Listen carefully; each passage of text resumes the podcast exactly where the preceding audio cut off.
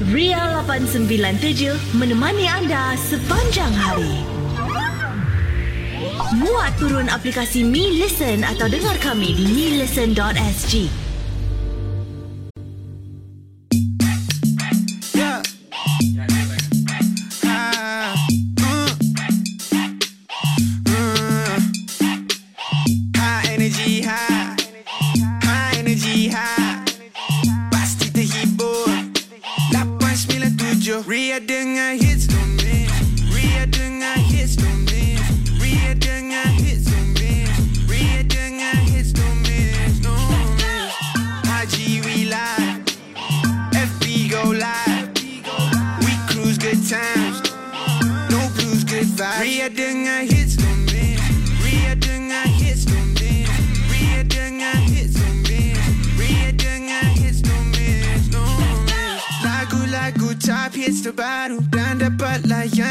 interviews. Tak kisah mana kami berada. Only hits when DJ ada in the booth. High energy, high. High energy, high. Pasti terhibur 897 Ria dengan hits Don't miss, no miss Info, music, hits overload. Vibes Overload. Mediacorp Ria 897. Music, lagu, dan smashing hits. Mediacorp Ria 897. Misteri Jam 12 Gerun Malam hantarkan kisah-kisah misteri anda menerusi alamat email mj12 at mediacorp.com.sg di WhatsApp Ria 97868464 rancangan 1 jam setiap Isnin hingga Jumaat Misteri Jam 12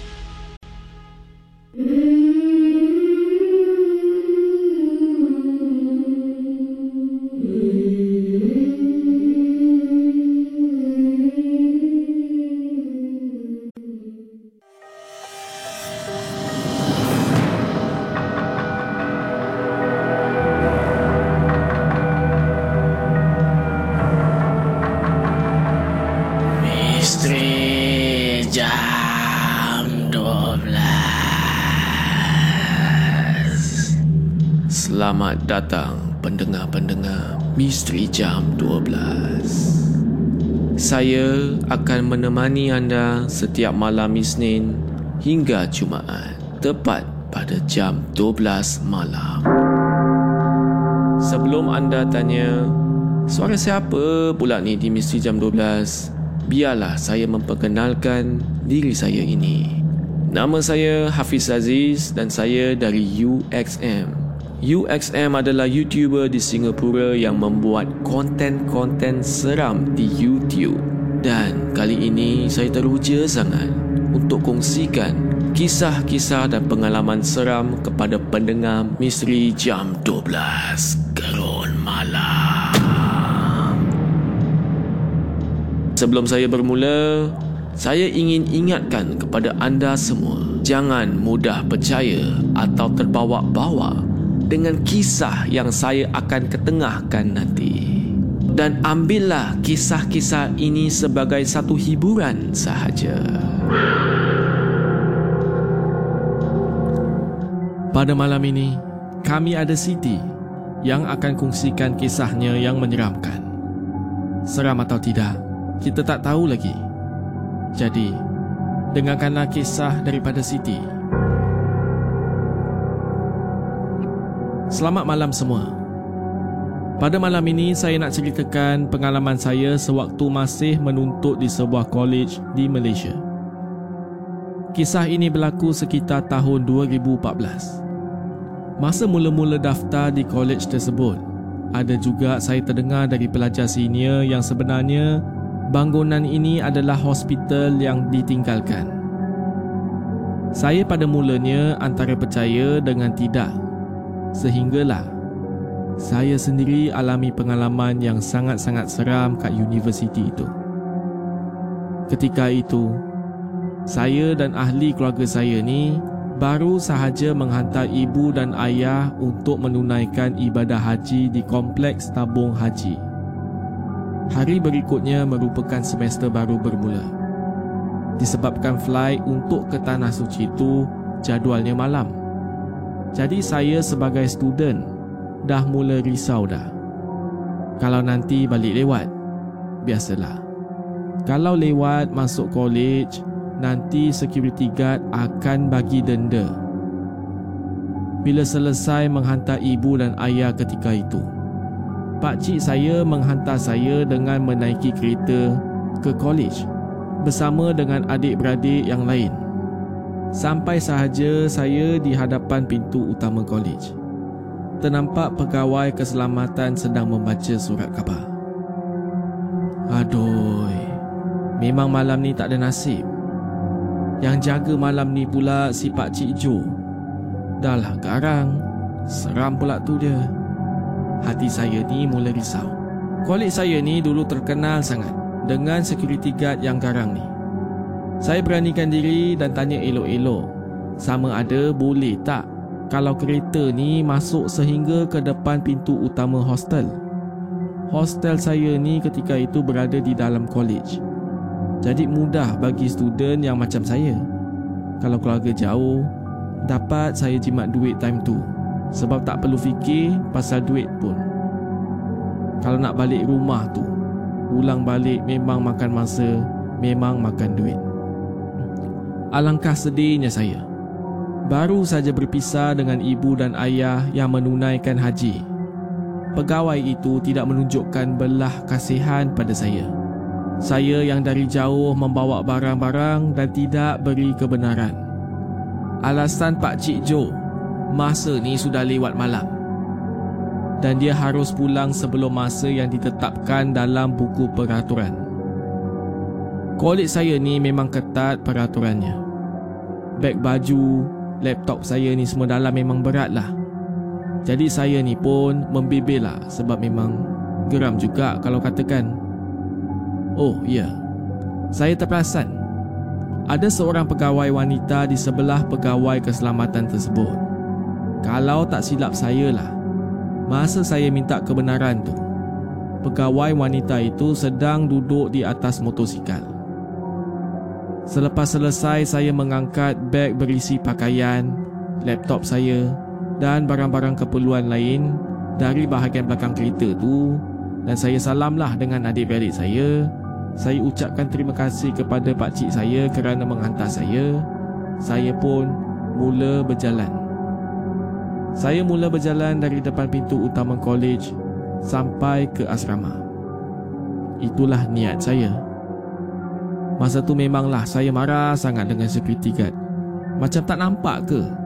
Saya ni sedang bawa banyak barang. Beg saya semua berat-berat.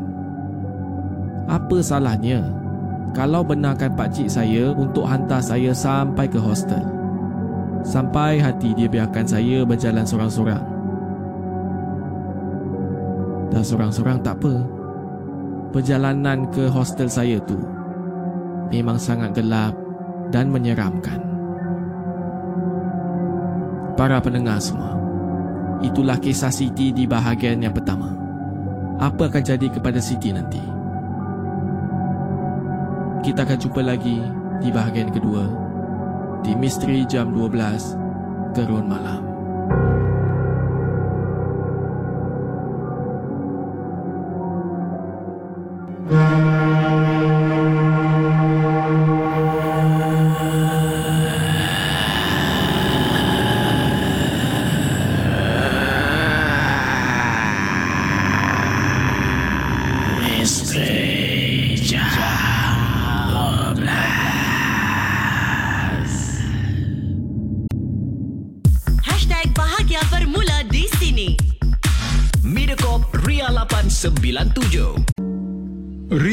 897 Berlegar di dunia digital. Ria 897 Bermanifestasi dunia digital.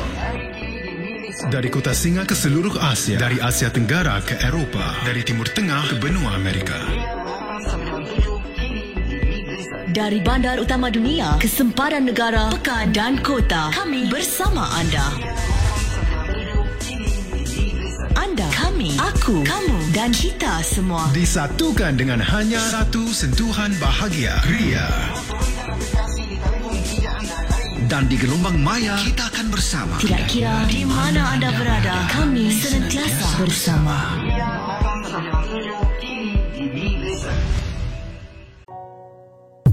Mediacorp Ria 897. Hits demi hits. Istri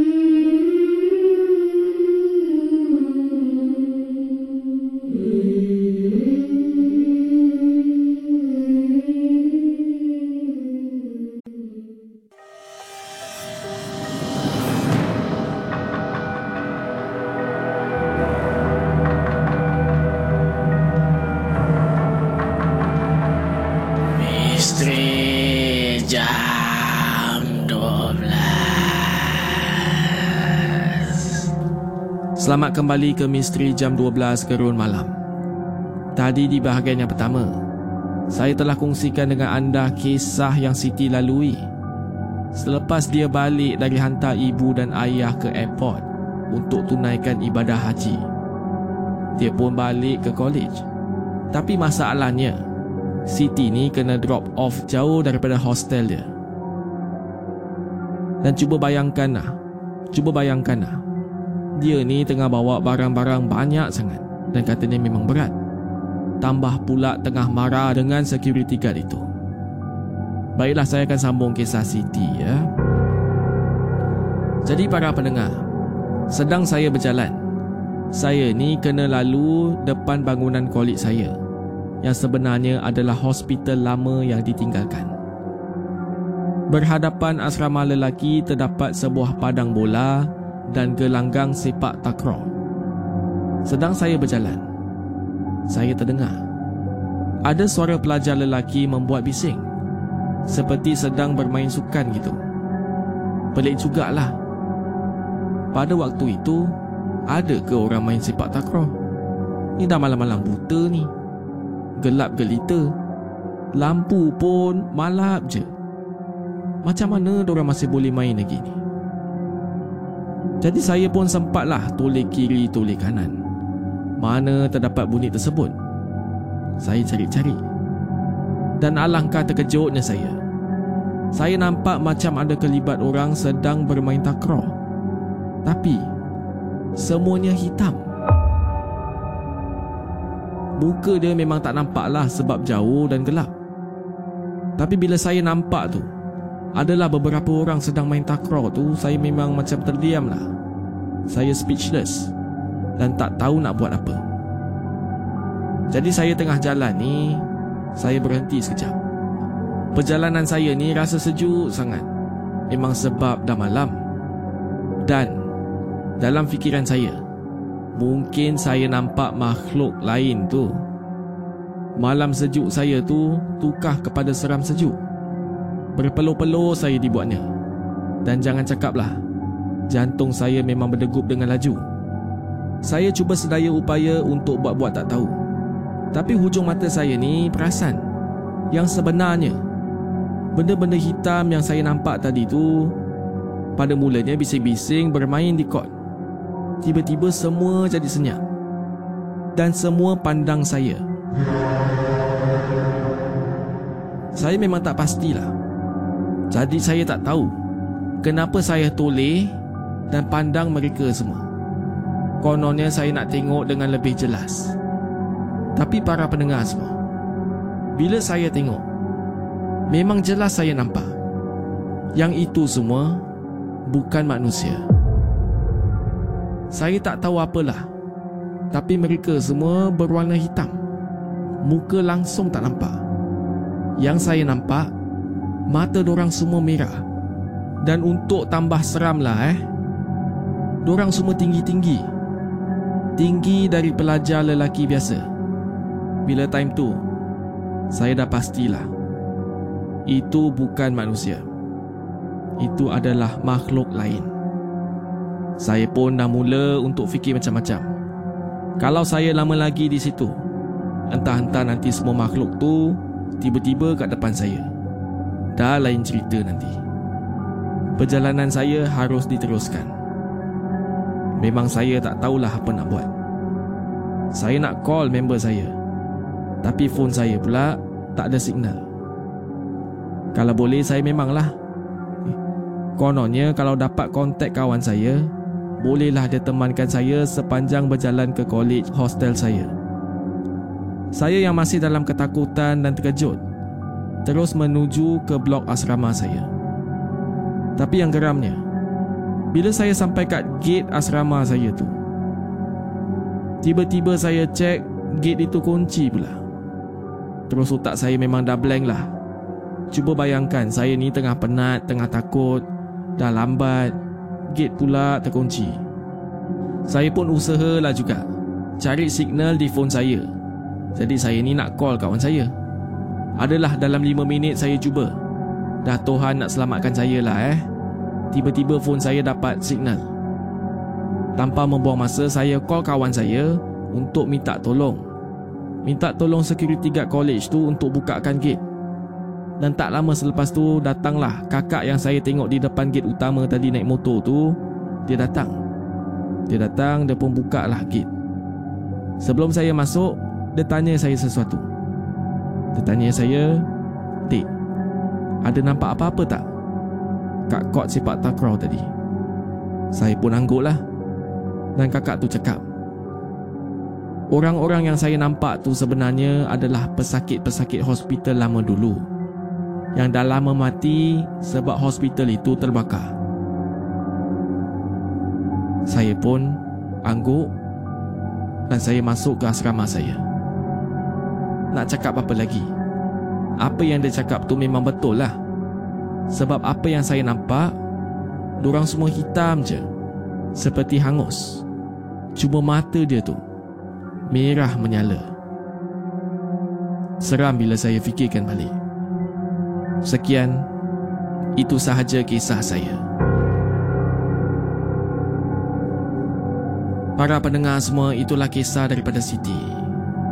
Jadi apakah pendapat anda? Seram atau tidak?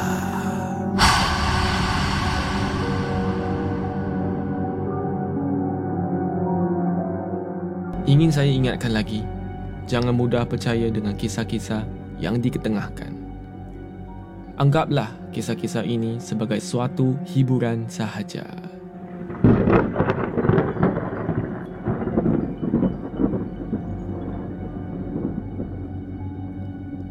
Anda ingin hantarkan kisah atau pengalaman anda yang menyeramkan, sila hantar ke email mj12 at mediacorp.sg di WhatsApp Ria atau Instagram Ria897.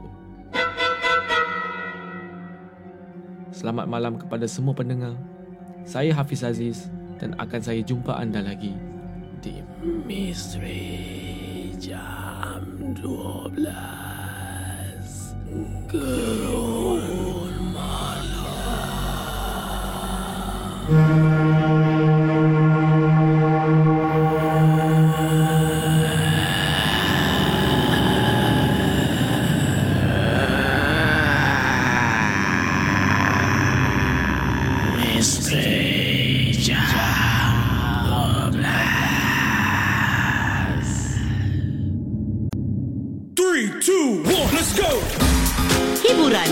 8, tahap 9, optima 7.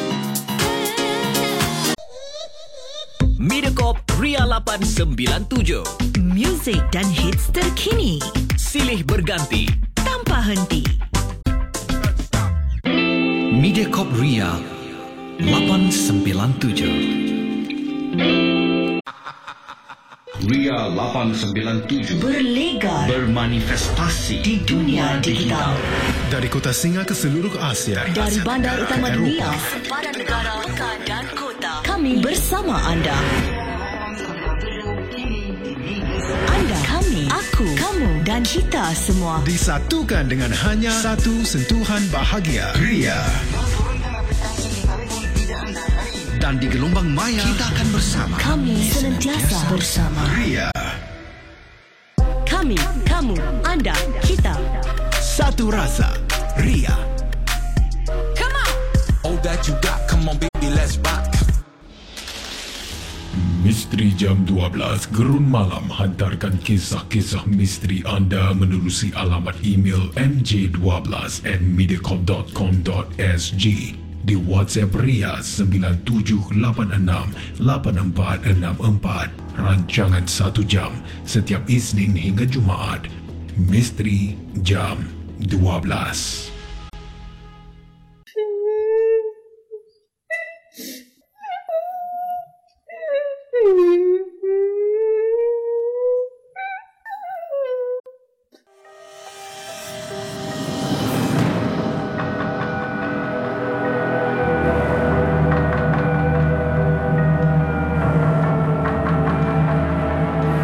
Misteri jam 12 Selamat datang pendengar-pendengar Misteri jam 12 Saya akan menemani anda setiap malam Isnin hingga Jumaat Tepat pada jam 12 malam. Sebelum anda tanya Suara siapa pula ni di Misteri Jam 12? Biarlah saya memperkenalkan diri saya ini. Nama saya Hafiz Aziz dan saya dari UXM. UXM adalah YouTuber di Singapura yang membuat konten-konten seram di YouTube. Dan kali ini saya teruja sangat untuk kongsikan kisah-kisah dan pengalaman seram kepada pendengar Misteri Jam 12 Gerun Malam.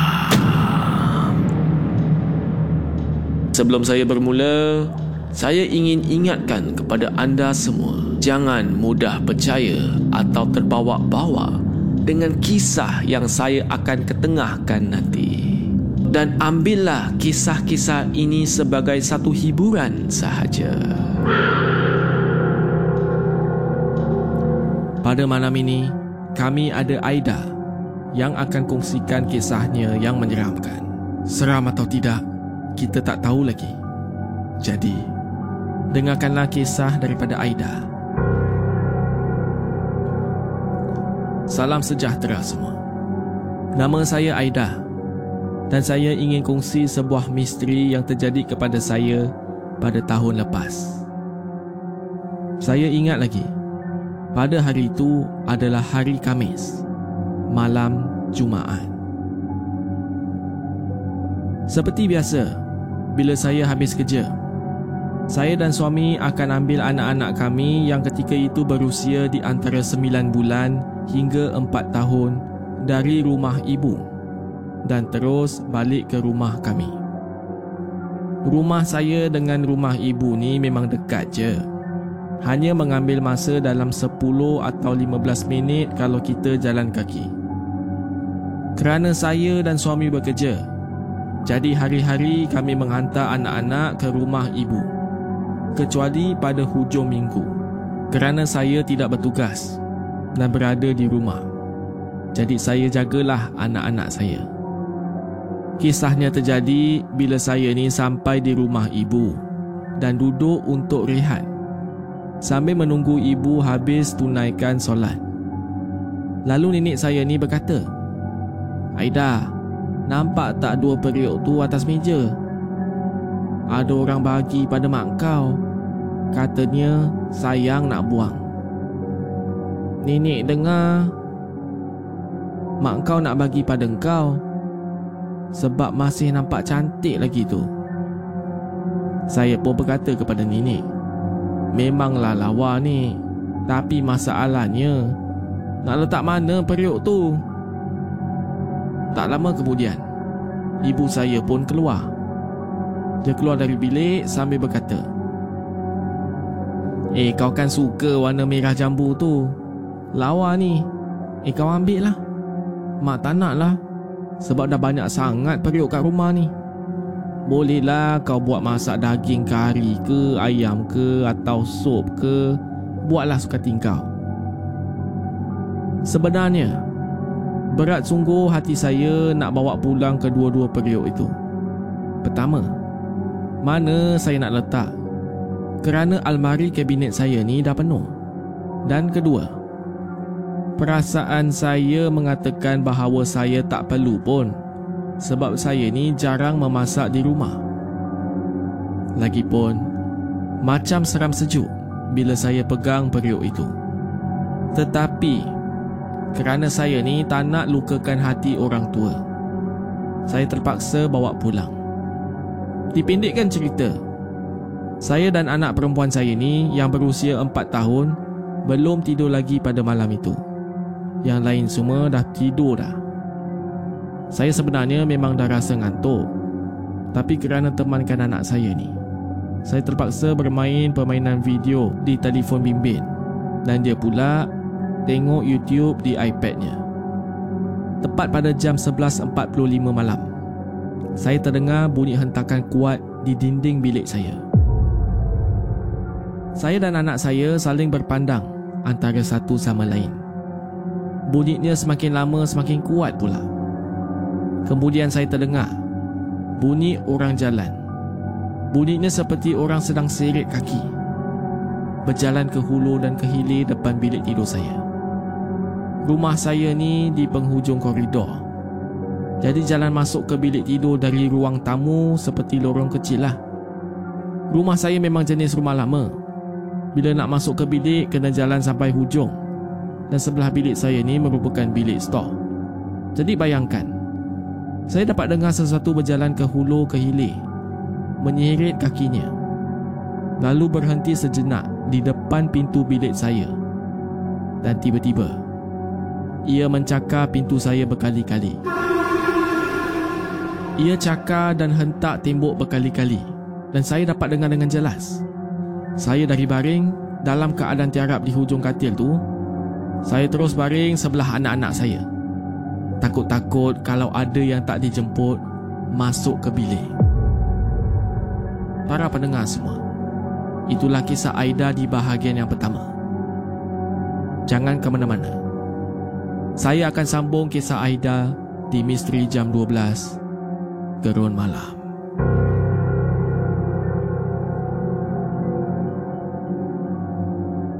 Mediacorp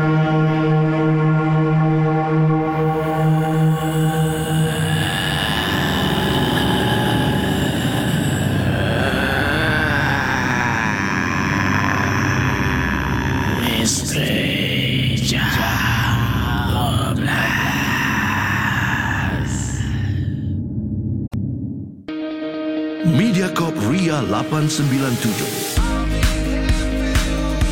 Bicara lokal, muzik internasional, info global. Ria 897 Berlegar di dunia digital. Ria 897 bermanifestasi dunia digital. Dari kota singa ke seluruh Asia, dari Asia Tenggara ke Eropah, dari Timur Tengah ke benua Amerika. Dari bandar utama dunia ke sempadan negara, pekan dan kota, kami bersama anda. Anda, kami, aku, kamu dan kita semua. Disatukan dengan hanya satu sentuhan bahagia. Ria. Dan di gelombang maya, kita akan bersama. Tidak kira di mana anda berada, kami senantiasa bersama.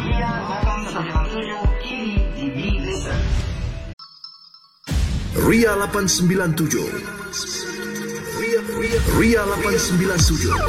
Muat turun aplikasi Mi Listen atau dengar kami di milisten.sg.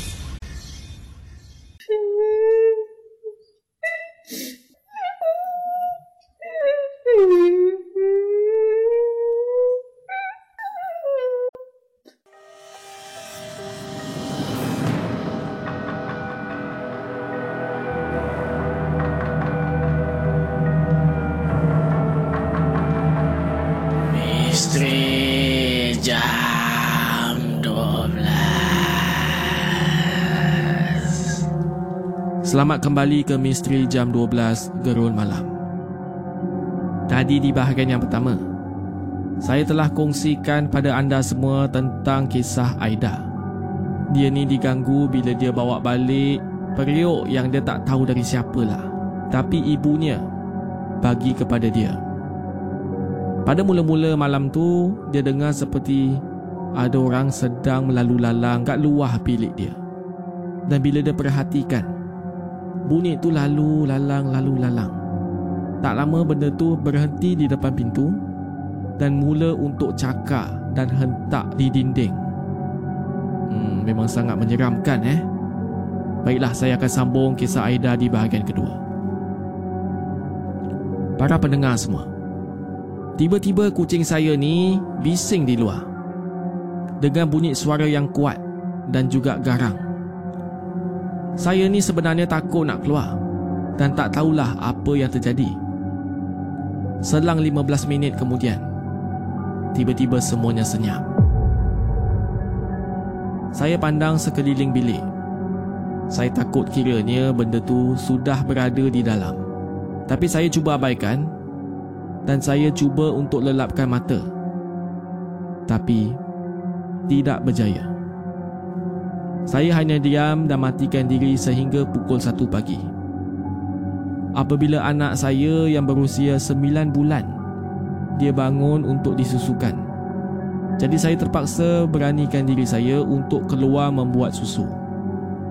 First thing first bila saya keluar, saya cari kucing saya. Dan saya jumpa kucing saya berada di depan pintu rumah. Dia duduk je kat situ.